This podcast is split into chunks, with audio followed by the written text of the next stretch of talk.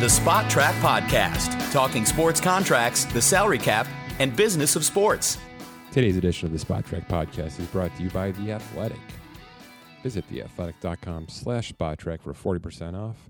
Plenty of draft grades, fantasy implications for new players, all the undrafted free agent signings that we're also tracking on Spotrac, which we'll get to in a little bit here. Visit theathletic.com for all your podcast article fixes. Theathletic.com slash spotrac, 40% off, $2.99 a month. My name is Mike Ginnitti. Welcome to this week's edition of the Spotrac Podcast. We're going to bring in Scott Allen. We're going to dive in more of the number side of it, draft pools, trades, certainly the undrafted free agents and how those are impacting rosters positively and negatively because uh, additions equal subtractions here. So there's plenty of that movement happening right now. Just a bit of a recap, really, in the last week of the NFL with signings and releases and a couple of trades and certainly some things that could be coming down the pipeline here to keep us active over the next couple of weeks as virtual workouts also get in. Um, so here's how that's working. I mean, you can understand how it might be working from a technology standpoint. Guys are basically just turning on cameras or phones and either recording themselves or there's a sort of live session happening with trainers and staffs and teams. Team meetings are happening over Zoom, things like that. All the same stuff we're doing with schools and, and corporations right now. That's essentially how the NFL is operating right now under an off season. From everything we've read and heard, uh, workout bonuses will be paid accordingly as long as these guys are showing up on the screen. So it's a different animal right now, but these guys are still getting paid. Every veteran is getting paid a minimum of $235 per day. Every rookie, a minimum $135 per day and teams were basically allowed to send up to $1,500 worth of equipment out to each player. So whether that's a Peloton, whether that's a, a tracker to track health and, and heart rate and all that good stuff, I'm sure those were sent out because teams obviously want to make sure they can keep some sort of tab on these players while they're quarantined and trying to keep in shape as we figure out this whole schedule going forward. Uh, speaking of schedules, one of the things you're seeing a lot right now on Spotrac is the fifth year options of 2017 first rounders. The deadline for that is May 4th, Monday, May 4th. So we've had a few come in. The obvious ones, of course, Myles Garrett exercised, Tre'Davious White exercised, Deshaun Watson, of course. David Njoku exercised tight end for, Cleveland, which was a little bit of a, a wild card for me. Just hasn't really broken out there. Essentially, I'm not sure it's a fit for that system, but it is a new system now, so they're uh, they're going to give him a chance. I still think he's a trade candidate, but we'll see.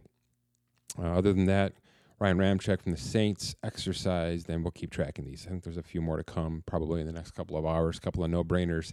The one to watch, though, is Trubisky, obviously. Um, my sense is that it's a no. And if it's a no, it means he's fully guaranteed this year, and then that's it. So whether or not he even plays out this year, or if he's traded or released out of the uh, out of the salary, is uh, left to be undetermined at this point. Especially with Nick Foles in the in the fold we'll see. That's a that's a questionable one for sure. But it, he's so cheap, I imagine they just keep him or try to trade him at this point. Not that he's tradable.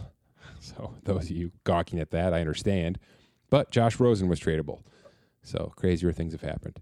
What else? UDFA's. That's the craziness. I'm not going to go off too crazy. I'm not going to try to get too negative on this. I, I just think we could have waited a couple of days on this one. I really do. the, the craziness that goes from 255 draft picks and three and a half days worth of work immediately into this nuts uh, undrafted free agent signing system, especially now where there's no workouts, no face to face, basically just an honor system. And you've got agents and GMs working over phones 100%, trying to lock in who's going where, at what bonus, at what guarantees. Uh, teams get about $123,000 of bonus money to work with for all of their UDFAs. So generally speaking, what you're going to see is most of you know there's probably five or six players on every roster right now that got about twenty five to, to thirty thousand dollars worth of signing bonus and maybe double that in guaranteed salary for this year. That's it. It's a three year deal, about two point three million dollars. Maybe twenty percent of that first year is guaranteed. Maybe.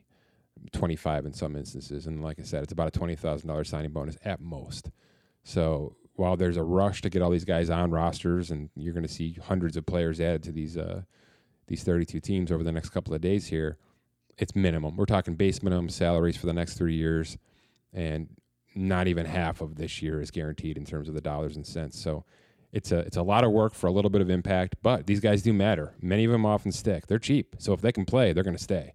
They're going to they're going to take a roster spot, especially in depth. But we've seen plenty of guys stick. Phillip Lindsay, Chris Harris. I mean, there's plenty of big names. Tony Romo, of course.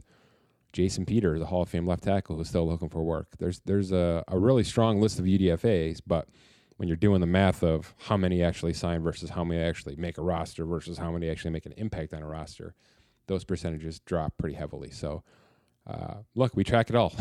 I'm uh, I'm kind of I'm quarantined inside of quarantine right now, trying to figure out all this data and get it all into the site. It's a big, big week for that. So it won't be too much of the uh, the podcast stuff this week while we really try to push to get the data up to snuff in terms of the draft picks as they begin to sign and these UDFA's as well. But we're also going to see plenty of releases. We saw the Seahawks make a couple of moves last night, and DJ Fluker and Justin Britt, two big offensive line pieces. They're clearly going cheaper and younger in that regard. Had a decent draft in that regard as well. So that cleared up about twelve and a half million a cap right there for Seattle. I'm not sure that's directly you know means that they're going to bring somebody in like a Clowney, but it could. And another thing, big thing to talk about is it's about 3 p.m. Eastern on Monday. So in about an hour, the deadline for compensatory draft pick allocations cuts off, which means anybody who signs after 4 p.m. Eastern Monday, the 27th of April, they will not account towards the comp- compensatory draft pick formula. So guys like Jameis Winston, they're going to get finalized in New Orleans in a couple of hours, and a few more like that. So Clowney will be a big, big part of that after that deadline. And you, you know teams like Seattle, um, probably the Jets are, are, are at least interested right now, and I guess there's a few more. Other names like Everson Griffen, he's out there. Just a decent list. Logan Ryan, there's a couple of big names still out there. Not to mention your Cam Newtons, and uh, we don't think Jameis Winston, but possibly stranger things have happened. They did just extend Taysom Hill as well to a somewhat uh, questionable contract from Taysom's standpoint. I'm not quite sure why he would lock himself into an unknown year like that, but it's good coin, 60 million guaranteed. 16, by the way, not 60. it's good coin, and there's a lot of guys just looking for cash right now in this weird time with the uh, the looming unknown of 2020, which could also mean a a flat line or a decrease in salary cap for next year. So a lot of the budgetary plans for short term windows may be thrown off a little bit here with this hiatus and how things might unfold from a revenue standpoint. But you can understand guys just kind of taking some cash. Uh, another contract to break down here is Laremy Tunsil, who we knew it was coming because Houston gave up a truckload and a half to get him in the house. Uh, ended up having to trade away DeAndre Hopkins just because they were essentially cash strapped. They didn't want to be able to. They didn't want to pay Hopkins because they had Tunsil to get done, and certainly they needed to get a Deshaun Watson done at some point as well. So there's mouths to feed. Tunsil's contract is strong. It's a $66 million extension over three years, which is also important because he didn't go five, six years. What he did is he extended himself out to 30 years old. So he wants to be able to hit the market again at 30 years old, which is extremely smart. Made a ton of good coin right now in this extension, which is going to lock him in for uh, at least I'd say three years. The potential out is about three years, $58 million, which is pretty much fully guaranteed.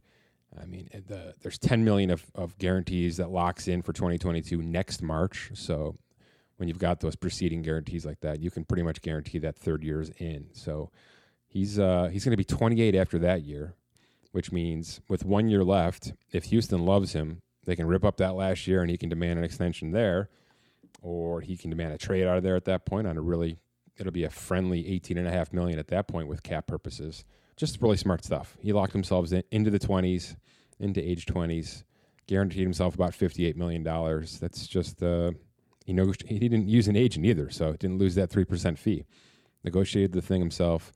There's no fluff. There's no uh, per game active bonuses. There's not even a workout bonus which he wants straight salary. So I expect a restructure in there probably next year because of the uh, smaller signing bonus at $13 million. So I expect next year's salary probably gets restructured to help them out for, for guys like Watson and Will Fuller if they want to keep him. But that's a big one that hit. That that was uh, we knew it was coming. We didn't know exactly how it would be structured. It's plain and simple, small bonus, big salary. That's it. And good for him on locking in those next three seasons there's plenty more to come. We'll have to see if the uh, Rams want to lock down Jalen Ramsey. I mentioned Tre'Davious White got his option in Buffalo. He's definitely a candidate for a blockbuster extension, upwards of $18 million a year, somewhere uh, basically in the same range as Jalen Ramsey. Two big names in the in the secondary there that could get it. And then I mentioned Watson.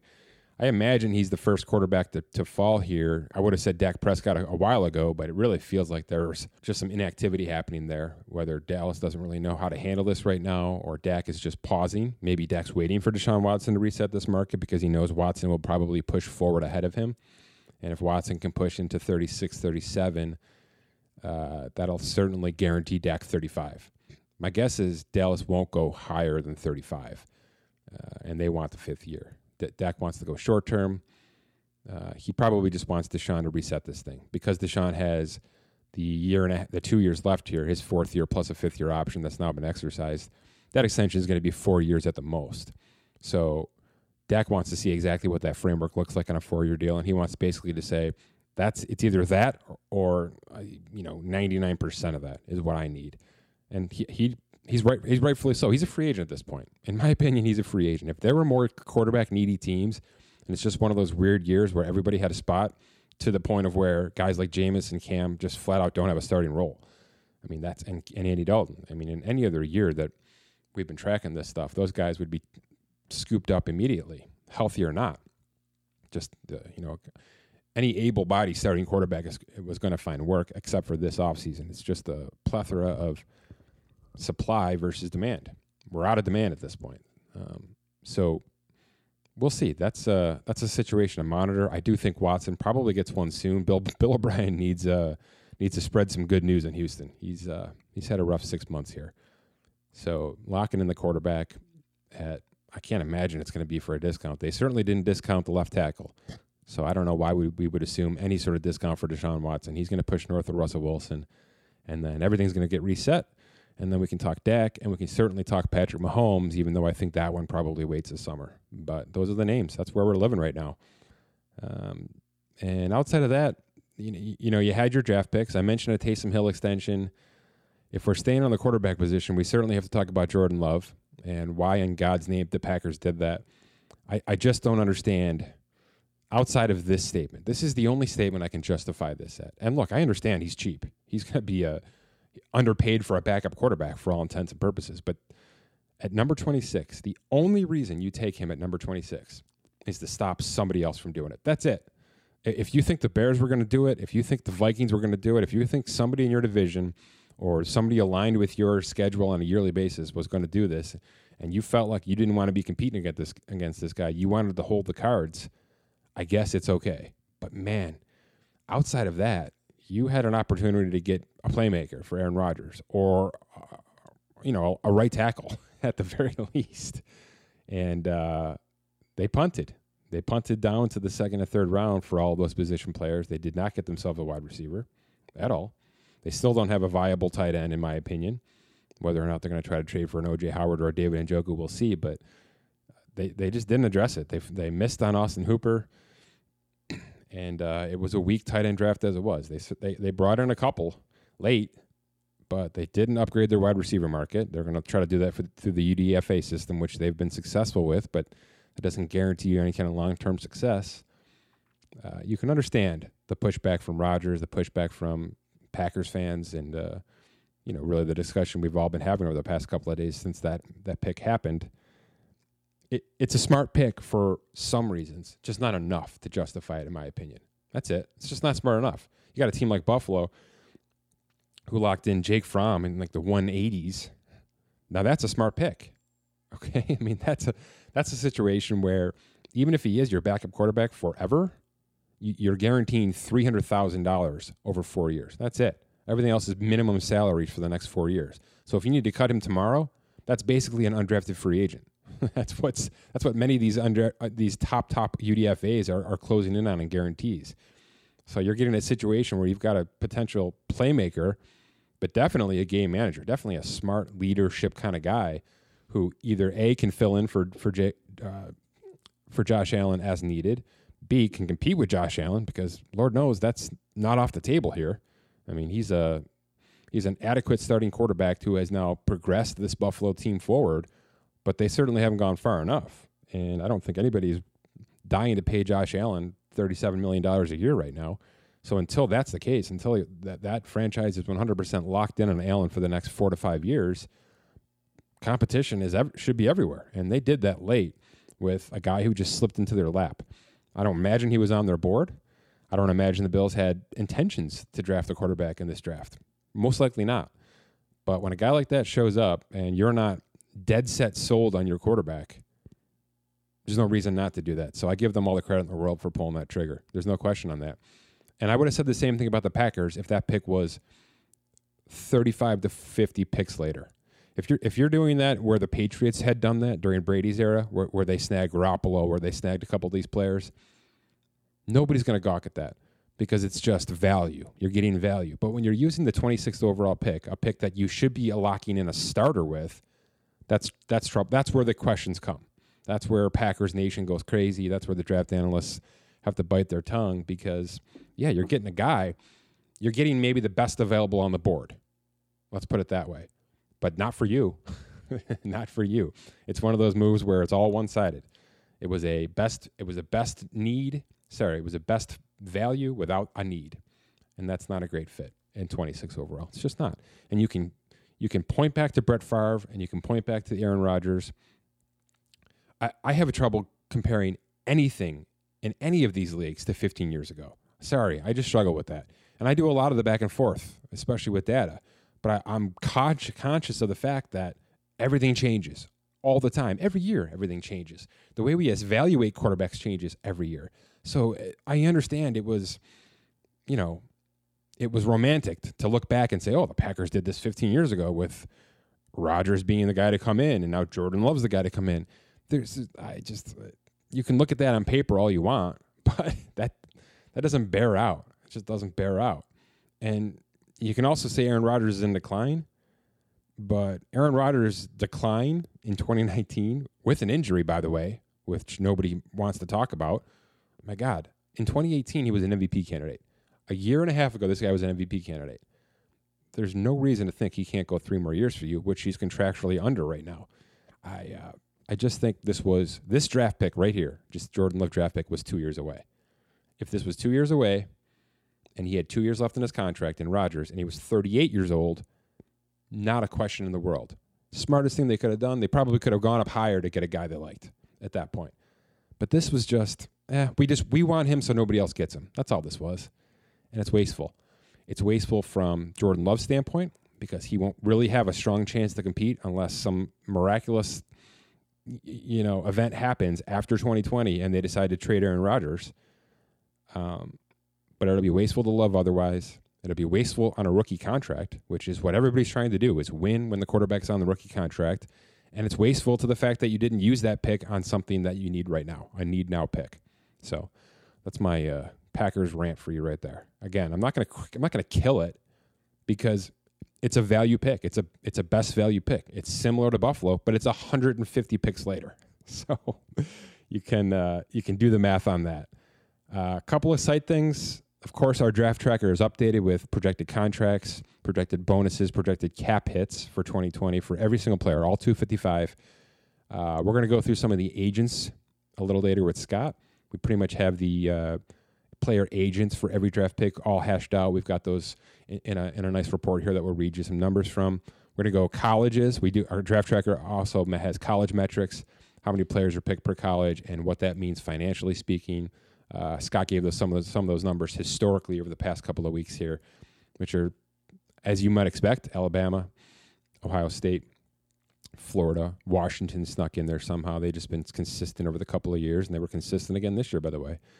But uh, we'll give you some of the 2020 numbers on those colleges, agencies, things like that, positional uh, drafting as well.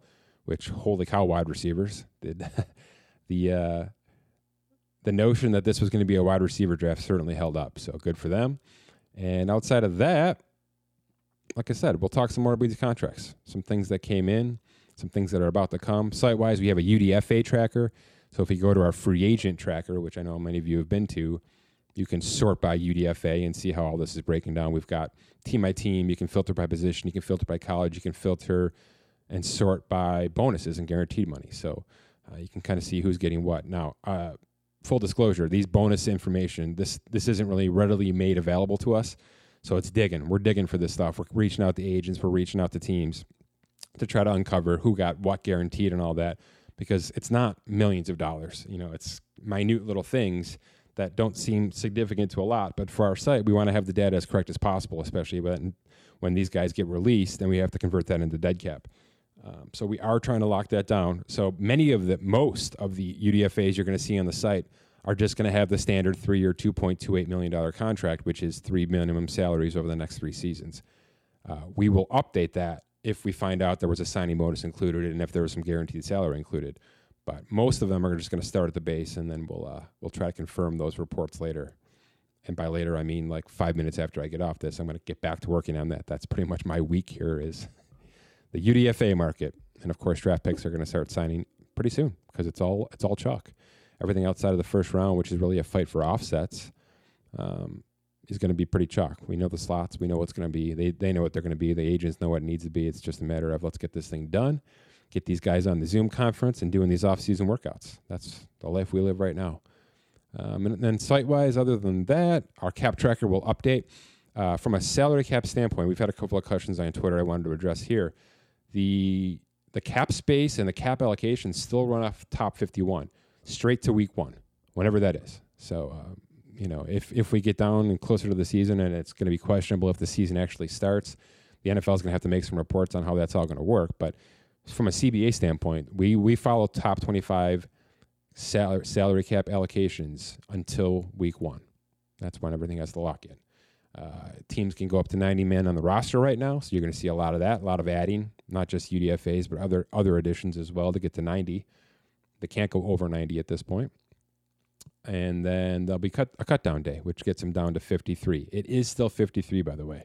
I know the CBA has a new loophole where you can add two players but the way that works, just a re- refreshment of your memory here, uh, you're still holding 53 on a normal basis. And then for each week, for each scheduled game, you're allowed to promote two additional players from your practice squad. And you can move those guys back and forth. Um, but that's how that works. It's more of a uh, minor league to, to major league kind of a system than it is a we're adding two actual roster spots. You can do whatever you want with it. There's some restrictions to that. So for all intents, it's going to be 90 man this right now, which will cut down to 53 like always, and then we'll uh, we'll flex those things up and down in season as it becomes available. But other than that, we're all pretty status quo. Minimum salaries have increased. There's uh, quite a lot of dough being pulled around here. The minimum is 610,000. That's what pretty much everybody's on. Every rookie, including the first rounders, they'll have a base salary, a minimum base salary with their nice big signing bonuses, and then the first couple of rounds will have a little bit increase on those salaries going forward years two three and four. Most everybody from rounds four out four five six and seven will be on straight minimum salaries all four years. And uh, they'll have some sort of you know $100000 signing bonus there. All that stuff's on the draft tracker. So spotrac.com slash nfl slash draft. And we go back ooh, 20 years now almost 20 years on that draft tracker. So if you want to go back and see how it all unfolds for all these various drafts, we've got that all uh, all on that tool. Our GM roster tool is available. If you go to your favorite team on Spotrac, there's a manage this roster button. You can become a quick GM. You can add some free agents. You can cut players. You can restructure players. All that good stuff. Change cap hits. Um, kind of, uh, and it, we log the transactions you make and then you can save that and publish that to uh, an image or, or to Twitter or things like that and have fun with it. That's just the, a neat little tool. We've started with the NFL and we're going to build it with the other sports as well. But uh, just to give you a heads up there on some of the things that are popular this time of year, of course, our transactions tool, our trade tracker is going to be uh, active soon here. I would imagine. There's just like I said, there's a there's a dozen decent names here that I really think might move, and uh, that's going to heat back up now. The teams can reassess their rosters from the draft so plenty. There's going to be plenty to talk about. This isn't a one and done. This draft didn't put a nail in the coffin of the NFL offseason here, even though you know guys will be working out and uh, the whole virtual aspect of it's going to make it a little bit less desirable from a media standpoint. I mean, you're just not going to have beat reporters standing around covering off-season workouts. That's not going to be a thing. Um, but we'll keep it all uh, as active as possible. That's for sure the transactions wire is not going to go away. There's still going to be plenty of things every single day that happen. We'll uh, keep tweeting that stuff out. And we'll keep talking about it here on these uh, weekly recaps. One of the things I wanted to do today is a bit of a draft breakdown because, like I said, I don't want to kind of jump on the back of what most shows and articles and outlets are doing right now, which is deep dives into each team's outlook and who missed where and all that good stuff. I just want to do this 32 teams. I'm going to give you one name. That's it. Just one name from the weekend. Um, and that's really all I think we need to do because every you're going to have you know three, four guys in every draft who are going to make an impact. But generally speaking, there's one player that was acquired or added this week that we're going to want to talk about or, or watch in the upcoming 2020 season. So let's start with Arizona. To me, it's a no-brainer. it's it's Isaiah Simmons. He a lot of people thought he was going three or four to Detroit or New York. He falls in Arizona's lap. Just a ridiculously versatile. You know what it reminds me of when they selected Tyrann Mathieu, and there were questionable, you know, motives and blah. He's been phenomenal, and he's just won himself a Super Bowl with Kansas City last year. Versatile, nasty, hard nosed player. That's Isaiah Simmons, and and Simmons might even be more more of an athlete. So to me, that's a no brainer. I mean, that's that's the name to watch right now. Oh, by the way, that guy DeAndre Hopkins isn't too bad either. Falcons, I mean, they certainly addressed the defense. Let's put it that way. They tried to get up there and really get a player. They tried to get Chase Young. I mean, they went up there. It sounds like they made a heck of an offer to the, to the Redskins for Chase Young. Didn't get it done, of course. Redskins wanted it. So they added a cornerback, which they certainly a need.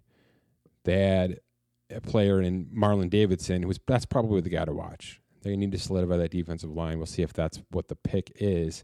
I'll give you Marlon Davidson as the t- as the player to watch there from this draft. The Ravens, I got to give you a, a, more of a negative player. I mean, they've done nothing wrong over the past two seasons. Clearly, I, I don't quite understand the J.K. Dobbins pick. I think that may have been a situation where he fell into their lap, and he, they know he's a heck of a playmaker and they're just trying to acquire as many playmakers as possible. Now, certainly Mark Ingram's going to fall off this roster probably after 2020. Justice Hill isn't going to be a three down back for that player for that team. So maybe the thinking is we bring in a guy like Dobbins now, give him a year to figure it all out, and let us figure this situation out. And then when when it's time to pay Lamar, which it might be next year, we can have this versatile weapon who can take some of the pressure off of Lamar and take some of these carries away from Lamar as well. I just I, I wasn't super sold on that one. I think they could have doubled down on the wide receiver position right there at 55, but good for them. I mean, it's a playmaker. I can't really argue with too much, but that's to me that's the one to watch. Uh, the, the, the Bills. I, I, mentioned Jake Fromm already in this podcast. That's a no brainer for me. Where where it happened is a no brainer, even though it wasn't a specific need. Good for Brandon Beane pulling the trigger on that. I think the one to watch is going to be Zach Moss. This was a player who was probably the fourth best running back in this in this draft he fell late. He fell into their laps when they wanted him to fall in their lap. Uh, I know they were sitting there at, at about, I think it was about ooh, 86, I think. I don't remember exactly where that draft pick was. But there were teams ahead of him that, that could have that certainly taken the running back. And when he fell, that was a quick pick for Beane. That's that fills an immediate need. That's your Frank Gore replacement. That is a situation that takes some pressure off of Devin Singletary, who might not be the most – versatile of, of these uh, these slash backs that we've seen in the league. So to me, that's going to be a great one-two punch for Buffalo. Derrick Brown, no question for the Carolina Panthers. That's a huge pick. I think he's going to be. Uh, you know, we've seen some monsters on the defensive line in Carolina over the past decade or so. He's going to be a new one. That's that's going to be Matt Rhule's new favorite defensive player right there, no question. By the way, Matt Rhule, seven defensive players, seven picks, seven defensive players. You think he had a plan coming into this draft? uh, the Bears, woof. That's my that's my word for the Bears. Woof. I mean, it wasn't a tight end class. They just signed Jimmy Graham, which was already questionable. They had, as of yesterday, they just released one. They had ten tight ends on their roster as of yesterday. They drafted one in Cole out of Notre Dame. I mean, it's going to be a he's going to be a solid player.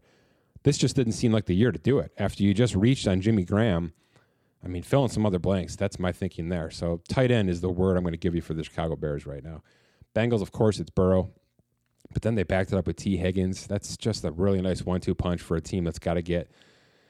They they're going to have to push. I mean, Burrow's cheap for five years. That this is the time to go. So get, you, you want to surround him with all the weapons possible, and they certainly have a decent arsenal right now. To, to me, a guy like Higgins pushes a guy like John Ross way down the board. He's already in bust conversations in John Ross, but Higgins has a chance to, to jump right over him immediately out of the gate.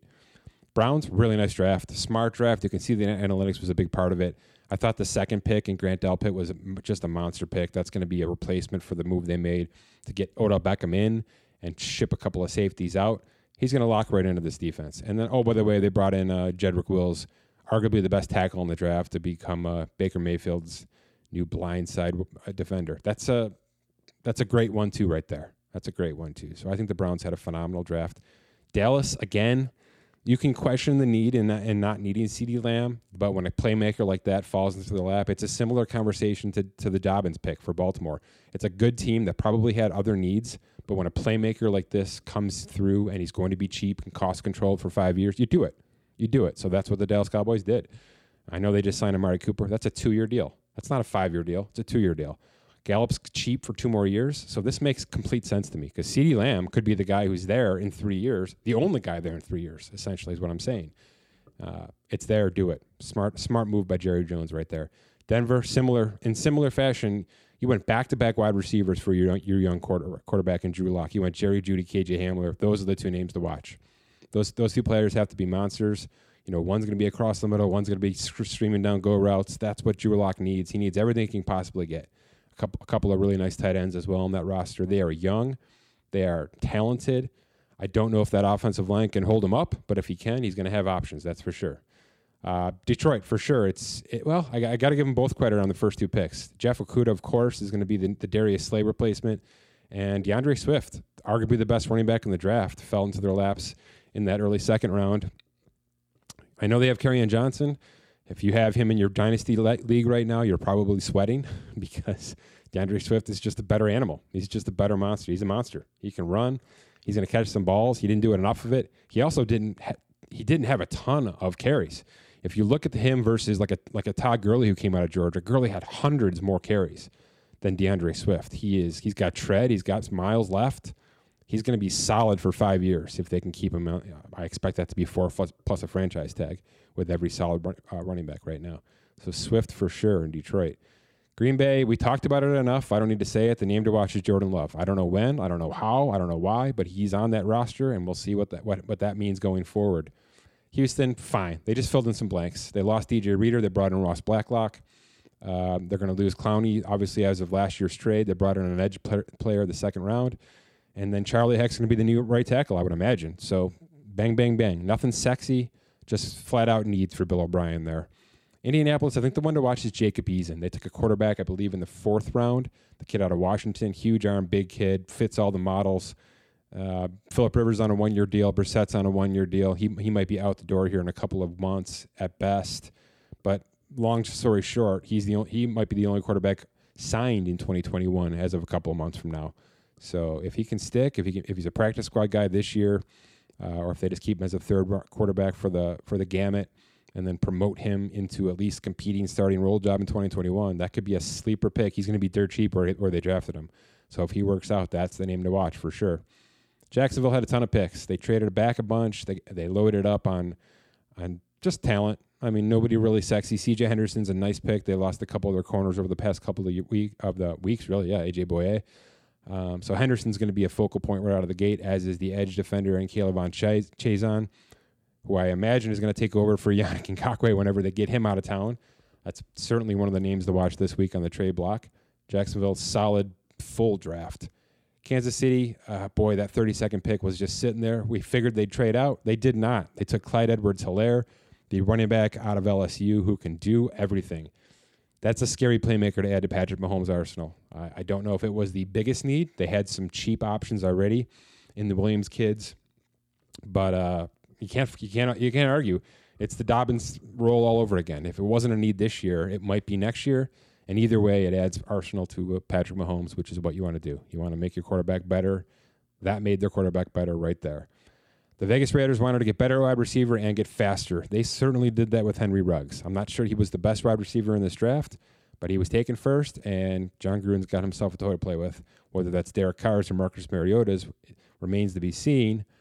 But Ruggs can fly, and they didn't stop there. They ended up drafting two other wide receivers, one who I think is going to slash into a running back, And then the UDFA's are always are, are as well, by the way, loading up on running backs and wide receivers. So good for them there. The Chargers went Justin Herbert. That's the name to watch. I don't know if it's going to be this year or if they give Tyrod Taylor the full year or if it's half a year, but he's the name to watch. He's the Philip Rivers replacement in Los Angeles. He's got tons of toys to play with. They had a, a nice one in KJ Hill as well, a burner out of Ohio State. That was late, so uh, that's the that's the one to watch. I mean, Herbert's going to be a legitimate starting quarterback for at least a couple of years, and whether or not he can hold the gamut and make it work, it's all on his shoulders. Boy, the Rams, I don't know. It's been a tough offseason for Snead here. He had to he had to dump his trash in Gurley and Cooks because he just flat out couldn't pay them for, for the production he was about to get. He ended up drafting a Gurley replacement in Cam Akers, which just didn't seem like the first pick he should have made. He didn't have a first round pick because of the uh, Jalen Ramsey trade. I didn't think that running back should have been his first move. I just didn't. I think you go and replace either uh, you know, a Cory Littleton there, and you, and you find yourself a new leader of the middle of the defense. They did that in the four, third round, essentially. Maybe we'll see, but they went running back, wide receiver. They essentially said we're going to replace Gurley and Brandin Cooks right out of the gate in this draft. Uh, we'll see. The, the, their their names. I mean, Cam Akers and Van Jefferson are nice names. They came from big programs in Florida, but they better produce because those are big, big draft picks for Les Snead. I think he's on the hot seat. If I had to guess, I think Les Les Snead is is uh, eyeing down the barrel right now based on everything that just happened over the past year and a half.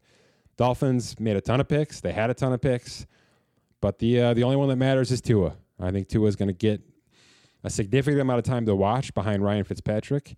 There's a new right tackle in town, possibly a left tackle in Austin Jackson. There's a couple of guards thrown into this draft. They they hit all the buttons they decided we don't need just one guy. We're going to get our guy in Tua, but we're going to load up. We're not going to trade basically any of these picks. They made first three round picks. They brought, got themselves a quarterback, a left tackle, and a cornerback in the first round. Did some damage, added more picks going later, and just loaded up everywhere. A couple of edge players, a couple of safeties, a defensive lineman, a, another guard that could compete for a starting job this year, and even a running back late. And oh, by the way, they uh, acquired a player as well. So I mean, the Matt Breida, Breida trade is sneaky good. This is a just a downhill guy who can catch the ball. He's going to complement Jordan Howard nicely out of the gate here. They're built. They added tons of pieces. What you want is what you want to do when you got a new quarterback and you're trying to figure this thing all out. They're going to have a nice year to figure it out behind the scenes, and then 2021 should be a big, big year for Tua. Minnesota Vikings moving fast here. I had to replace Stefon Diggs. They brought in Justin Jefferson from LSU. What else needs to be said? It's boring. It's not the sexiest pick. They didn't trade up to get the best wide receiver. They let it fall into their lap. He was there. He probably shouldn't have been there at that point, but he's the guy who uh, who they picked to replace Stefon Diggs. It's a lot cheaper. It's cost controlled for five years. Good for my good for Minnesota. The uh, New England Patriots didn't trade up for a quarterback. In fact, they didn't draft a quarterback. They brought in a couple on UDFA deals.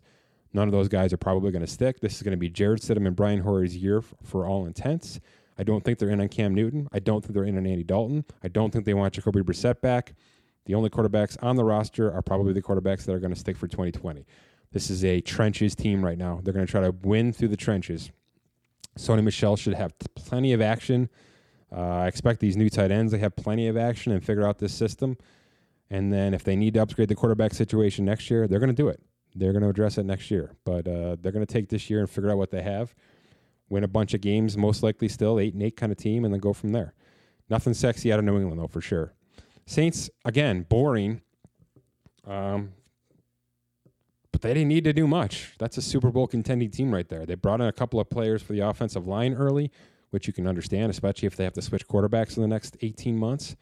Um, outside of that, they did their damage in free agency. A couple of trades as well. I mean, the Emmanuel Sanders move was smart you can understand what's about to happen here. And oh, oh by the way, the Jameis Winston acquisition that should lock in in about an hour here. That's going to make them better because it's going to be Teddy Bridgewater version two. Sean Payton gets to see what Jameis Winston really looks like from the inside out, and if he can convert him into a competitive, competent quarterback that can also throw for Drew, Brees, Drew Brees kind of numbers, uh, they've got a nice long relationship ahead of them. Then the New York Giants. I mean, you paid Nate Solder sixteen and a half million dollars a year and a half going free agency. They clearly weren't happy because they brought in Andrew Thomas in the first round as a competing left tackle, probably going to start at right tackle. And then when Solder's contract gets right side up, he probably converts over to left tackle. Makes sense. It's unfortunate. It happens. they made a bunch of picks, a lot of defensive picks, which you can imagine they they gutted that defense last off season. So they're uh, building it back up and hoping the Daniel Jones thing works out. That's 2020 for the Giants. Similar thing with the Jets here. Left tackle Mekhi Becton needs to keep Sam Darnold upright to see what Sam Darnold can do. They added Denzel Mims in the second round as well from Baylor, who's just a burner who could who should be really fun for uh, Darnold to work with. We'll see. They didn't to me they didn't add enough weapons for for Darnold uh, yet. But Le'Veon Bell and Denzel Mims and a couple of kids on the roster, it's at least a start. We'll see what happens. Eagles were interesting because uh, the name to watch is Reagor, the wide receiver they took, of course, because they need help. And Alshon Jeffery and his bloated contract aren't going to be able to help, unfortunately. But I can't, I'd be remiss if I didn't mention the Jalen Hurts pick because it's similar to the Jordan Love situation, but I hate it way less because it wasn't the top 26 pick. So I understand what Philadelphia is doing there. Carson Wentz is injury prone. His contract is massive. It's tradable, though. It's tradable. So if they don't love Carson long term, but Carson has a competent 2020, there may be teams calling. And if they call and it's a Nick Foles type situation, he goes. He's going to go. So just keep an eye on that because I broke down some of the numbers on Spotrac we, uh, this week that basically outlines every veteran quarterback and their current contract situation, how they can be traded, what it means dead cap wise, what it means for the new team's contract, all that good stuff. Carson Wentz is a big part of this conversation, especially with the Jalen Hurts uh, acquisition in the second round. Steelers, boring, good stuff. Chase Pools, a second tier wide receiver in this draft out of Notre Dame. He's just going to make Ben Roethlisberger's job easier. That's what they do. They they find diamonds like this, keep them around for a couple years, and then never sign them. That's just that's kind of the Steelers' philosophy, and you can understand that. They added a good couple of uh, edge edge defenders. I still think maybe Bud Dupree might be on the trade block. We'll see. I understand he signed his franchise tag that allows them to trade him, by the way. So we'll see what that happens there. And then Anthony McFarland uh, a, a mid round running back that's going to compete with James Conner, who I don't think they're going to give a contract to. So again, they brought in competition. They're going to get better. If Ben's if Ben's healthy, that's a team that can compete in the AFC. That's just a fact. 49ers, man, they uh, they really did a nice job here with moving DeForest Buckner out, getting that 13th pick, trading back a little bit, understanding what they really needed. They brought in a, de- a defensive tackle in Javon Kinlaw, who's just going to be another monster on a cost control contract. Story of the 49ers' life right now. They've built that defense from the ground up on cheap contracts, and it's certainly paid off immediately in, th- in 2019. That should still be the case in 2020, even though a couple of moving parts happened. They replaced Emmanuel Sanders with Brandon Aiyuk out of Arizona State. That was late. Like he kind of fell into their lap. That was a guy that should have been maybe in the higher t- 20s. He fell, and they snagged him for sure. Um, but he's small. Shanahan's going to have to make some work with that. he's, he's certainly done it before. Seattle boy, if if Seattle doesn't draft a linebacker, something's wrong with the world. That's exactly what they did. Versatile Jordyn Brooks. He's going to be a, a horizontal, side to side kind of guy. Everything Pete Carroll always dreams about every single year when he's looking for new players. They also brought in an edge guy in Darrell Taylor, and Darrell Taylor. I don't think that nails the coffin though on a possible return of Jadeveon Clowney. They, like I said, they freed up some cap space because they drafted a guard, because they brought in some tackles this offseason. They were able to release Fluker and Justin Britt, a couple of guard centers, freed up twelve and a half million of cap space. To me, that still screams Clowney's on the table. So keep an eye on that for sure. Tampa Bay got Tom Brady a new left tackle, which we've been talking about for weeks now. That was a necessity. They brought in a couple of tackles, to be honest. Excuse me. They brought in a couple of running backs as well. The other big, big need and a safety, a, a burner safety with a famous dad, Antoine Winfield Jr. out of Minnesota, a Big Ten guy who was a shutdown safety. He's going to quarterback that defense. He's going to be a superstar, I think. I think it's a steal in the second round. It's a great fit for a Bruce Arians type defense. And like I said, two running backs added in the third and the seventh round. They're going to compete with Ronald Jones, who could have a breakout year if he's given the opportunity, but there's a competition now for sure. Tennessee, uh, similar, really similar to what Tampa Bay just did. They went tackle to replace Jack Conklin. They went cornerback to replace Logan Ryan. They went running back to be a supplement to Derrick Henry for a year, and then hopefully take over that that uh, that role if they have to move on from Henry without a multi-year contract. Just made a ton of sense. Tennessee was logical as heck this offseason. The Redskins did not trade out of number two, and Chase Young is there because of it. And there's no other name to look at. He's one of the best defensive uh, draft picks we've had all decade, and that's just a fact. Every single tape says it. Every single analyst says it, and I can't wait to see it on the field in 2020. All right, there's your 32 teams. let's take a few minutes, bring Scott Allen in, and talk some of the numbers from the offseason. Before we bring in Scott, let's talk about Fantasy Pros. While most sports are currently at a standstill, it's never too early to start preparing your updated fantasy football draft roster. And there's no better resource than Fantasy Pros. With their flagship Draft Wizard mock draft simulator, you can customize any format that your fantasy league plays. Run mock drafts in a matter of minutes against realistic opponents and prepare for any scenario your draft might face. Everything's going to be updated. We got rookies, we got UDFA's. There's plenty to deal with right now, especially if you're a dynasty draft and you know extensions like Deshaun Watson will matter to you. Get in there, start cranking the numbers out, start figuring out what the heck is about to happen here as we push towards the uh, you know the the preseason schedule and things like that. It's going to come soon, especially with nothing else going on. So keep up with it on Fantasy Pros. Visit fantasypros.com slash spotrac dash NFL today. Get a head start on your competition. Again, that's fantasypros.com slash spotrac dash NFL. All right, happy to be joined again by Scott Allen. Scott, hope you had a good weekend. Hope you got some sleep. I know I did not. This is one of those, like I said, I call it quarantine inside of quarantine right now. It's a crazy week, successful as heck. I mean, let's start there. This was yeah about as good as it could have gone with this virtual draft. I heard a couple of internet glitches from the behind the scenes. I think Denver lost internet for a second there or something like that. But other than that, the production was outstanding. I actually had to throw Trey, Trey Wingo a message and basically say like, I don't know how you just pulled that off, but that was because think about it from his standpoint. He is, I mean, essentially you right now. He's sitting in a room and he's got everything in his ears. Not to mm-hmm. mention, he can't see. Either, there's maybe a producer in front of him basically saying, you know, this is what's up next. This, but nothing's normal. And no. everything's delayed. So he throws it to Louis Riddick, and Riddick's got a six second delay. So Yep. It's just uh, everything had to throw him off, and he was rock solid. I thought he was rock solid for 72 hours. So I give him a ton of credit. That was quite a performance from the whole the whole really production crew. It, it went off with a bang. Uh, I broke down the picks. I broke down some names. I kind of went through a little bit of a recap of what we saw this week. I did not talk too much about the trades. We can sort of dive into that here to start, Scott. You're in the DC area. Trent Williams is finally out of the DC area uh, third and a fifth. Is that what it was? Third and a fifth yeah. with a fourth swap kind of thing in there. Here's what I'm. Uh, I tweeted this, but and we had uh, Benjamin Solak on last week, who kind of confirmed what I was saying. I I was really surprised that it included a 2020 draft pick, a third round pick this year, because there's no. I was too. He's had he's had he's got an injury history, and he hasn't mm-hmm. played since that injury. So you're just San Francisco's just good, good to go, I guess. Whatever they, you know, whatever Washington doctor gave him a physical this offseason, San Francisco is good with it because they gave up a third round pick that was already drafted.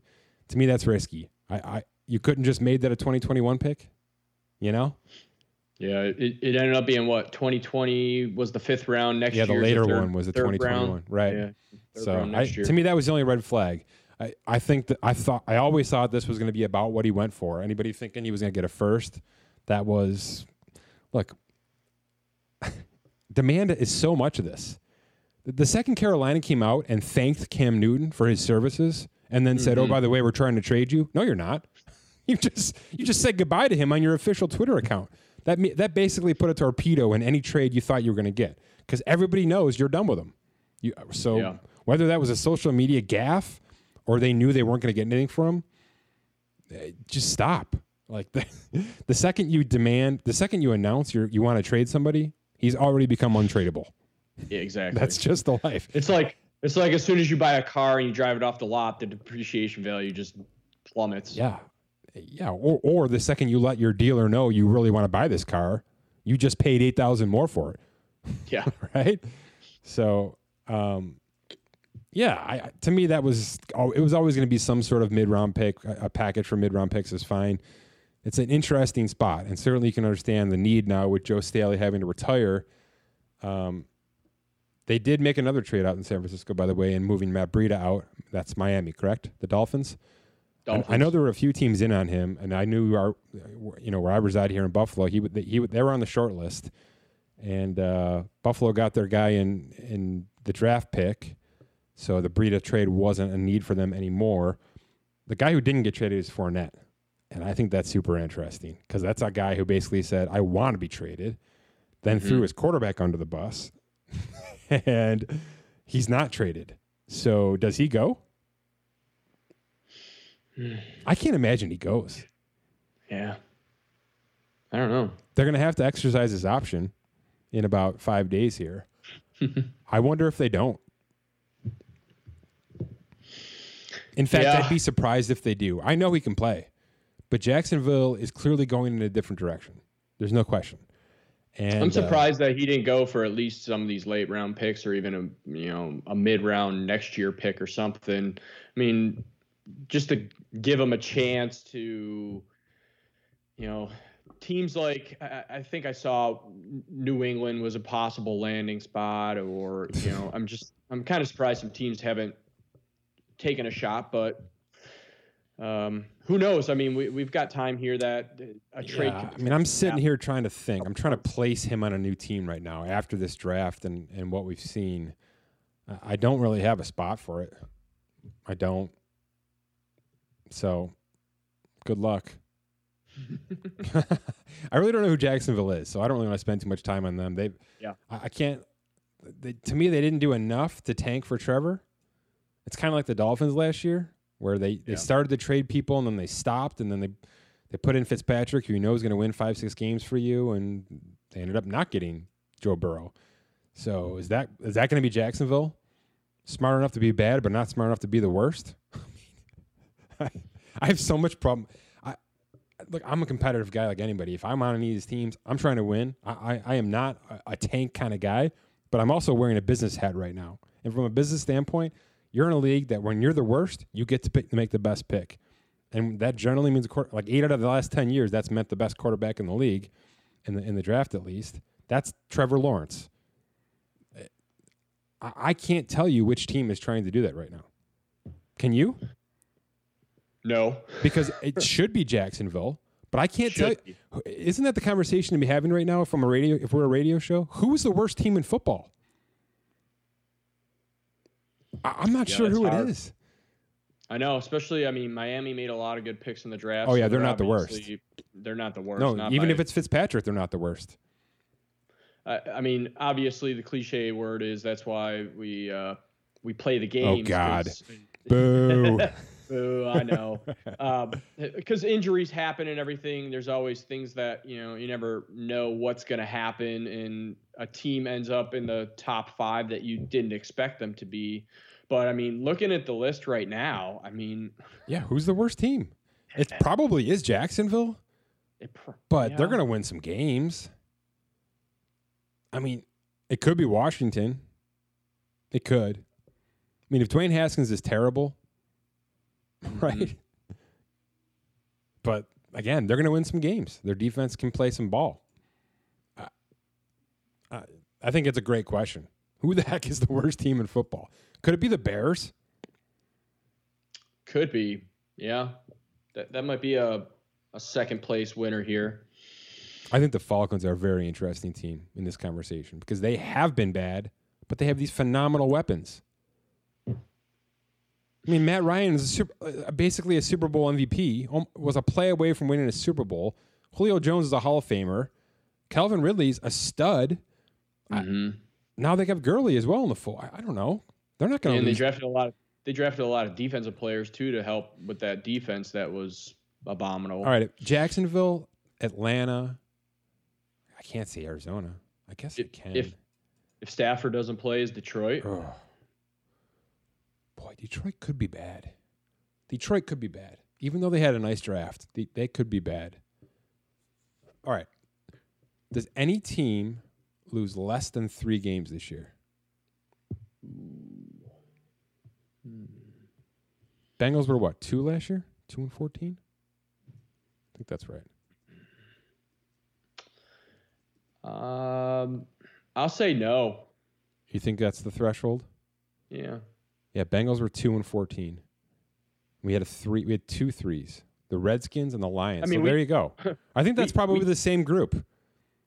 I mean, we thought Miami was going to be there, and then they won some games there with, Yeah, with Fitz. I told you, Fitz mean, always wins five. Don't start him if you're trying to lose. Giants? I- Are the yeah, Giants gonna be? No. I- I'd have to go back and look at the standings for the last few years to see how many teams have actually lost less than three. You know what's interesting, Scott? The Giants. If the Giants start to lose, they should just rip it right down. They should. They should You're just right. rip it right down. That's the team right there. Jacksonville can eas- can do that easily, but the Giants, the Giants could make that work. I mean, it's not like they added, you know, four offensive weapons that they need to they need to use. They didn't. They kind of knew who they were in free agency from a defensive standpoint. Yeah, man. Yeah, and if Donald Jones That's does my it, or yeah, Dan- Da- Daniel Jones exactly. You don't even know his name.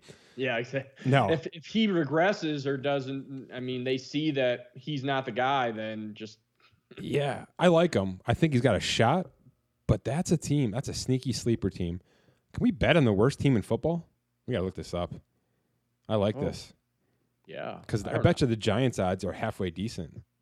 It's a yeah, sleeper it's probably team. It's a terrible conversation, by the way. it is Jacksonville Giants and Bears. Happy draft. Now let's find out who's worst.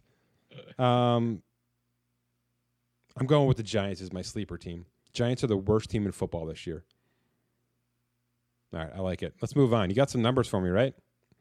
Yeah, uh, you were talking about trades here. So I looked and compared to last year. Last year had 40 trades. Yeah, I saw this way down, right? This year only had 29. Yeah. Um, the the teams that traded the most were Miami, New England, and San Francisco. And um, San Francisco's five trades they included three different players, so they more so moved players or brought in a player. And two of them had real players, had had active players, Breida and, Right. and uh, Goodwin, right? Goodwin. Yeah. Yeah, and um, so teams that acquired the most draft pool cap based on these teams. I mean, it, it's not much, but Minnesota gained 1.8 million dollars. It's incredible that they made 15 picks. It is. It's incredible. yeah, you usually don't see teams trading or having that many picks. They ended up with 15. Let me explain what that is. This is a team that signed like eight or nine of their own players over the past two seasons. They kept they try to keep this thing completely intact. And when you do that, you get pigeonholed. You can't go to free agency and spend. You just can't do it. So the only way that they can progress right now is through the draft. So you can understand this 100%. It's just a big number to look at. I mean, it's it's the most amount of draft picks by 3, right? I think we're seeing Jacksonville made 12. They made three more picks than any team in football this year. So, but that's why. That is literally why they have. Signed, in fact, they just re-signed Cousins even. So, the the the, the, the name to watch is Dalvin Cook in Minnesota, and I I don't know. They got a kid behind him who I think can play some ball, and I know McCaffrey just got signed, but we've talked about this at length. I, I just don't know. I don't know. That's another conversation, but that, that that's the, is. that's the name to watch down. But this is what I mean. This is what you have to do when you sign. By the way, this is what the Rams should be doing. But because they forfeited two draft pick, you know, two straight first round picks and third round picks for these awkward trades they made, they couldn't mm-hmm. do this. So they really had no way to get immediately better or keep things keep the pipeline going like Minnesota's done here. So that's just another miss for the Rams, honestly. Yeah, and then uh, on the flip side, two teams that reduced their draft pool cap due to having the amount of trades that they had was Miami and New England. They they dropped it about two million dollars. So Yeah, two very mean- different reasons. Miami just wanted to have bet, wanted to get better picks. New England had to shed cap. they they Yes, just they flat did. out needed cap space and uh, couldn't afford to make some of these drafts they made. And uh, we'll see what happens. There's still moves to be made in New England, in my opinion. They're right up against it. I, I talked about them a little bit uh, elsewhere here, Scott. What's your take on New England? I don't want to break down the draft. I really don't. I mean, I, I gave everybody a player per, per, per draft Yeah. pick here. yep, Um, and uh, I know there's plenty of other outlets you can go and get your draft breakdown and find your grades and all that fun stuff. But New England is sort of the outlier here because of what they, They didn't do. right. The picks, they, I mean, they were just boring as hell, and that's always been Belichick's way. He's going to build through the trenches. He's gonna he's gonna you know build the interior linemen. He's gonna build defensive tackles, and certainly inside linebackers. That's his life. His flexible Yep. linebackers. Uh, just status quo, or was it a? It's I really think- not our year kind of a move, kind of a draft for them. It's not our year, and he's doing essentially what you've been saying for years now: is build around, build your team first. Ready for the quarterback. That's right. I That's mean, right. looking at their list here, they have three linebackers, a safety, a kicker, two tight ends, two guards, and a center. So they've they really Yep. honed in on key areas that they knew they needed to shore up before they even got a uh, a quarterback in place. They can see where they go from here, and eh, if if for some reason they're at the bottom of the pool and they can get a specific quarterback, Yep. then so be it. But I, I think it was a extremely calculated move by New England to do what they did because everyone was assuming. I mean, if Yep. you followed Twitter or watched Well, the draft, assuming or, or saying, wanting it "Oh, to New happen. England's- New England's going to take a quarterback here. They're probably going to take a quarterback here. I They know. never did. They they bucked what everybody was saying, and they had a they had to have a calculated plan to do what they did. And I'll give you the calculated plan, Scott. They've got nine draft picks next year already. They're going to probably add three more in compensatory draft picks, which is what- something they do every single year, possibly more, because they did have a healthy number of free agents sign elsewhere, mostly in Miami and Detroit. Um, they're going to be loaded. They're going to have 12, 12 to 13 picks right out of the gate, and they might win seven, eight games. And if they don't, right, if they win five, look out yeah, right? Look out, because you you can trade a couple of pe- couple of players. You can trade certainly some of those draft picks and go up and get whatever you need. There's going to be three viable quarterbacks again next year from everything we're seeing in these prospects, and uh, I would expect that after this draft and then after affording yourself some cap space next year, which is also what you're doing, you're getting yourself in decent shape for next year by taking on these dead cap hits now. mm-hmm. It's the they're cleansing, they're cleansing financially, and they are building in, from the interior, and that's the best recipe to Yeah. rebuild on the fly. And then if you go get a superstar next year, or or oh by the way, you go and bring in a healthy Cam Newton next year, right? which could certainly happen, or a Derek Carr, or somebody who falls off a roster next year. They are built to handle uh, a whole new system, which is what they're going to have to do. I mean, there's just there's no other Tom Brady, so you know they're going to have to figure out what to do going forward. But wouldn't it be just a Patriots thing to have Stidham work out? Just, it would. I mean, just the guy Yeah. who he's been sitting there all along, retaining this stuff. Hmm. You Next know, man up. I mean, that's what we're expecting out of New Orleans. That's, that's what a lot of people think is going to happen with Jameis Winston. He's going to sit there for a year, soak this thing up. Sean Payton's going to work his magic and make him more competent. And this guy's going to throw for 4,500 yards a year for the next six years in New Orleans. It's perfectly possible. By the way, Drew Brees was terrible before he got there. He was he was exiled out of San Diego, and uh, you know Sean Payton did his magic, and Drew Brees is Drew Brees. So you got to give him that credit, and and I I'm going to give Belichick the exact amount of credit. There's possible there's a possible Garoppolo's a player. Matt Cassel could play for a couple of years. Yep. He, he he knows what he's doing to a certain degree. He's just got to hit some lightning in a bottle. It's possible Stidham already has that, we, and we don't even know it because he's certainly not going to tell you in a, in a microphone in front of a press conference. You know, No, completely agree. Um, I think, I mean, they have four quarterbacks on their roster already right now. Right. Um, and, you know, they, they built around and they'll go from there. And who knows, they may surprise us. They may, but he, he always has a plan in place. And By the way, I'd be have to see remiss if I didn't out. mention this because it's not only possible, but I don't know. People are gonna people are gonna expect something like this. Aaron Rodgers could be available after 2020. Mhm. Aaron Rodgers might have to be available after 2020, and they're gonna want to get him out right of the of the NFC. In my opinion, uh, I know a team like San Francisco will be calling, but if you had to pick between San Francisco and New England, if I'm Green Bay, I'm picking New England. oh, I'm picking yes. New England. I, I realize that it's you know drafting, trading your division, blah blah blah. It it does matter to some degree. It matters. It Um, does. If you have to pick between multiple teams and the, and the offers are the same, I, don't count that out. Just don't count that out. If uh, if they want a, a shot at a couple of more rings before Belichick hangs them up, that's exactly what you do. is you bring in a guy like Rodgers who's been exiled out, and uh, like it almost worked with Favre in Minnesota. It almost worked. That those are some great It teams did. until Bounty Gate were- damn near knocked his career out. Yeah, Um, yeah, they were very close yeah. to. So that's that could absolutely happen. So keep an eye on that for sure. All right, let's get back into the numbers and stop trailing off here. All right, so I know you did some extensive work on agencies. Yeah.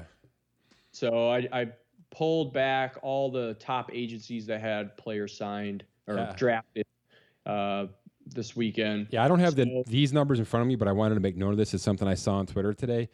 Um, minority agents ruled the day in this draft, and that's really good to see. Yeah, it is. because I know in, in the rest of the NFL that's been a, it's been behind the, the eight ball with uh, you know front office and things like that, coaching positions. But it, it ruled the day, and it makes a lot of sense. By the way, it's really good to see that this market is picking up in that regard, and uh, a lot of these top draft picks had minority agents at their side, and it's great to see. Here's your here's your list. Here's your top five agencies in terms of the 255 draft picks this draft. Athletes first dominated, and they dominated the first round as well. They had eight first round picks. They, they were, I think, four of the top ten. It was just a phenomenal pull for them. They made they had some kind of quarantine party this weekend for sure because they cashed it in. Uh, 28 overall picks for athletes first, followed by Sports Stars at 17, and then CAA, which is a gigantic firm, kind of low for them, 14 picks. Uh, something to do with the fact that there wasn't a gigantic quarterback class. They're a big quarterback company. Drew Rosenhaus always does well. He did eight picks this year in terms of the 255, and then Rep One and Clutch each had seven. There's your top five agencies in terms of the 2020 draft. We're also doing some work on these guys with UDFAs, which I said I- I've mentioned a couple times here that we've been tracking those all week. We'll continue to do that. I'll try to get an overall off-season outlook on these agencies, something we're trying to do a little better job of on Spotrac. And we'll uh, bring a couple of these agents on and talk to them directly about how this all went down, especially in this virtual situation. I'm interested to see how this went down from uh, from an agent side of it as well. But good stuff there. And uh, I know we got some college numbers here too, Sky. You want to break those down?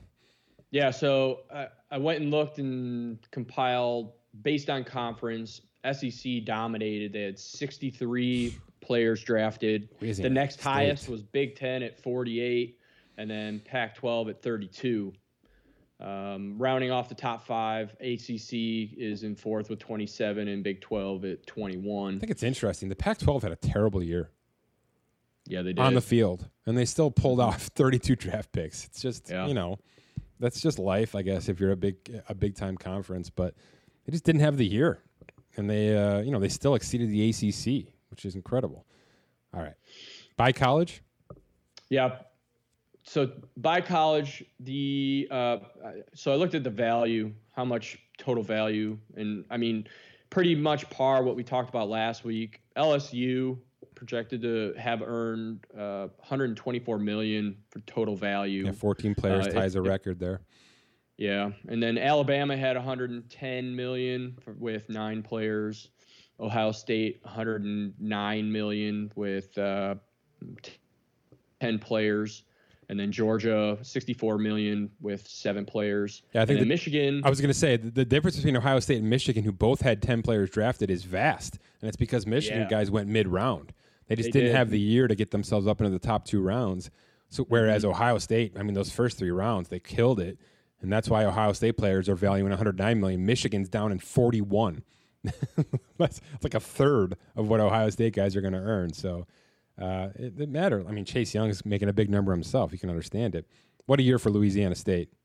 I mean, the It is. LSU that that's uh, uh, there was hyperbole attached to that national championship game. You know, was that the greatest team, college team we've ever seen? Was that the greatest quarterback season we've ever seen out of Joe Burrow?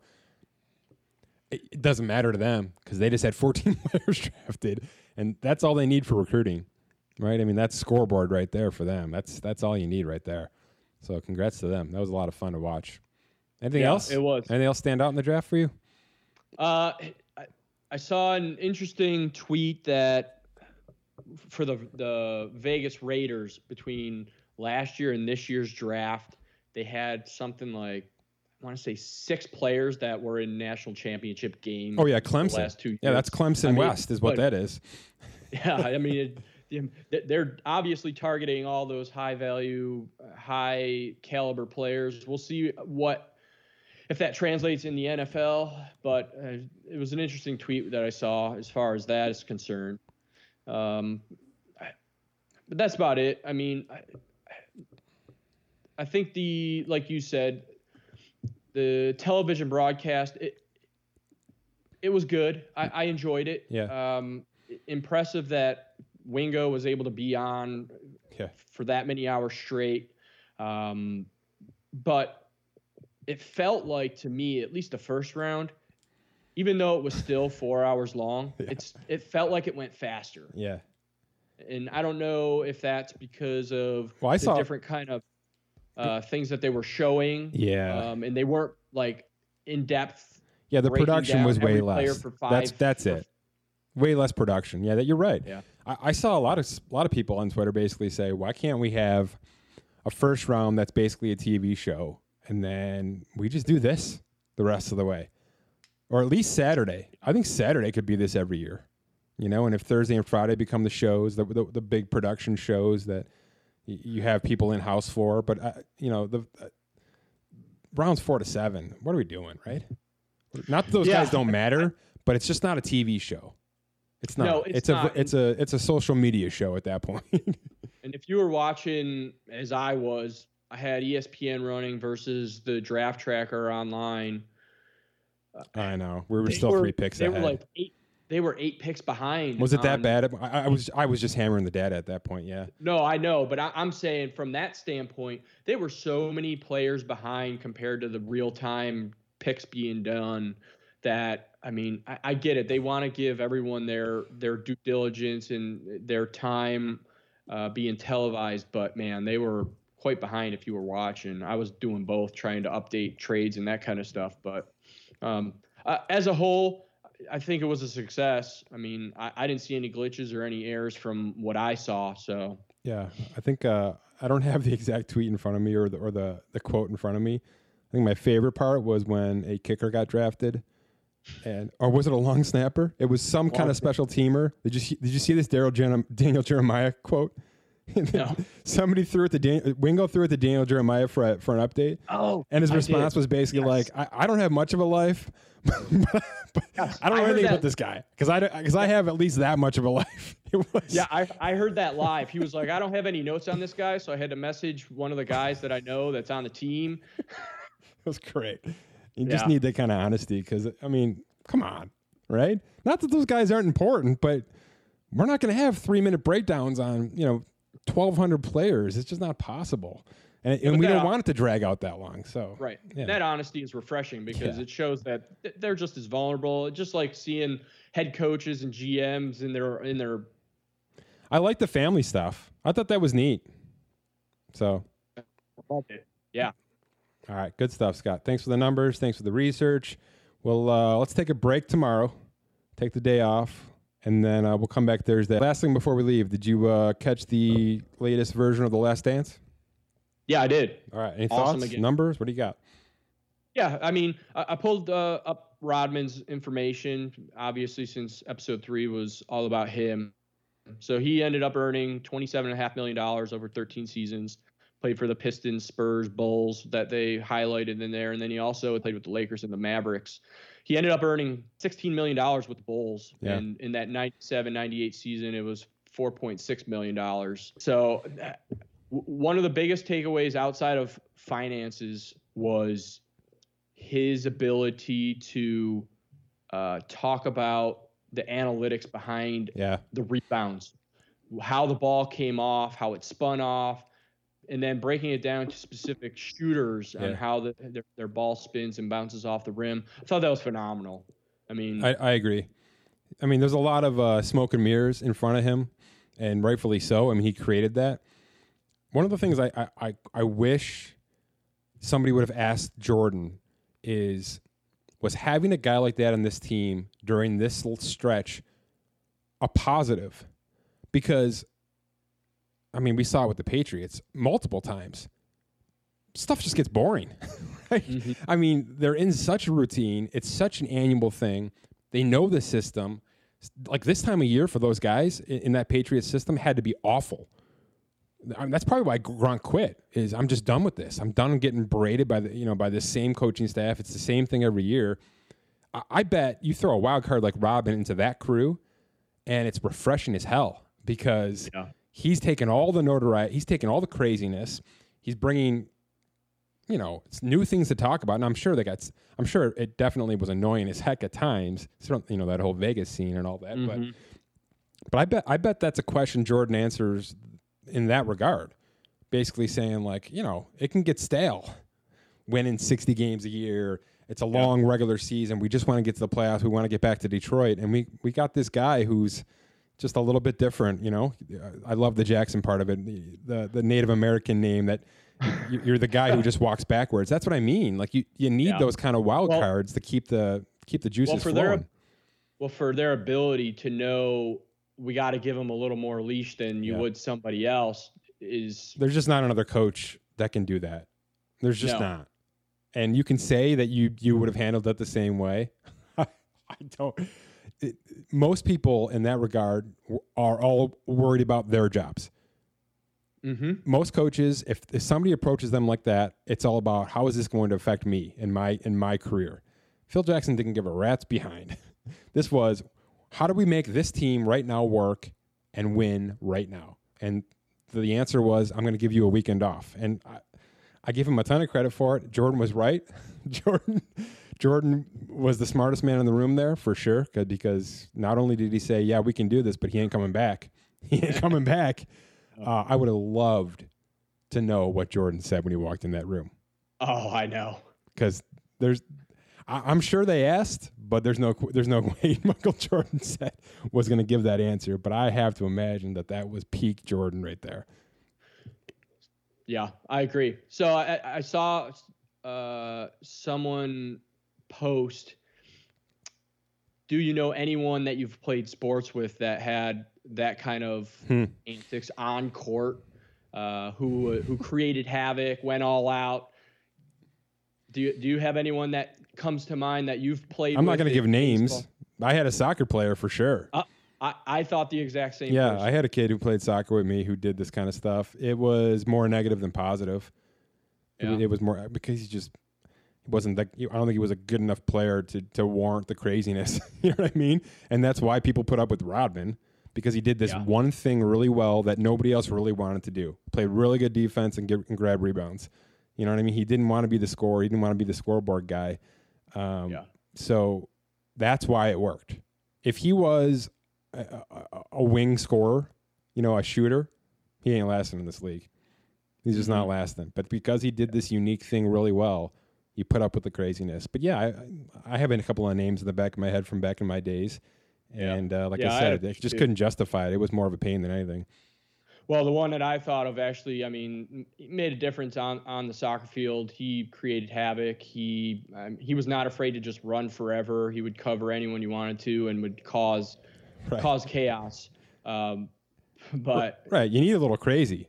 I mean, yeah, you do. to be a freak athlete, you got to be a little crazy, but it's how you hone that crazy. you know, I mean, Jordan's crazy. Kobe was crazy, Oh, absolutely. but in a whole different way. You know, they they didn't need the Vegas spotlights to promote their craziness. They kept it internal and essentially destroyed their social lives. that's that's how Well, their and the crazy wo- looked. Well, and the fact that when they're showing Rodman studying and knowing what tendencies of players were, I Yeah. mean, he, it. The, I wonder how much of that there in there. was, right? I mean, I, I wonder. I wonder if that was a daily thing. If you really put in hours and hours of that, I mean, he certainly did something to become that good of a rebounder. But you know, that was a eight second clip on that show yesterday, It was. and I wonder. I just wonder how much of a part of that life it was. It was. He definitely put the work in physically too. I mean, he was in ridiculous shape as they made note of, but yeah, I.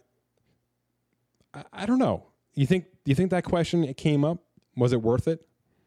You Think Phil Jackson would have answered that question? Mm. Yeah, I think he would, and I think he would have said yes. Yeah, because of the wins.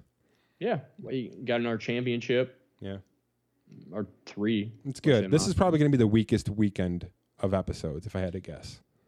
I bet from here it gets real crazy. because of how they left off episode four there. I think it starts to get real fun. Yeah. So I'm looking forward to it. All right, Yeah, good me- stuff, Scott. My thanks to The right. Athletic. Visit theathletic.com slash spotrac for 40% off. Get all your draft day grades, all the off-season grades. We're going to promote some stuff over there as well in terms of finances in the off-season. We got some discussions going on with that. Visit fantasypros.com slash spotrac dash NFL. Get a head start on a whole new look at fantasy now. I mean, we got plenty of new guys added to these rosters. UDFAs coming in as we speak. Lots of new stuff to get to. We'll, we'll have a fantasy episode coming soon to talk about the impacts of how this draft may have affected your league going forward, especially from a dynasty standpoint. And my thanks to Scott Allen. From Mike Ginnitti, thanks for listening to this edition of the Spotrac Podcast.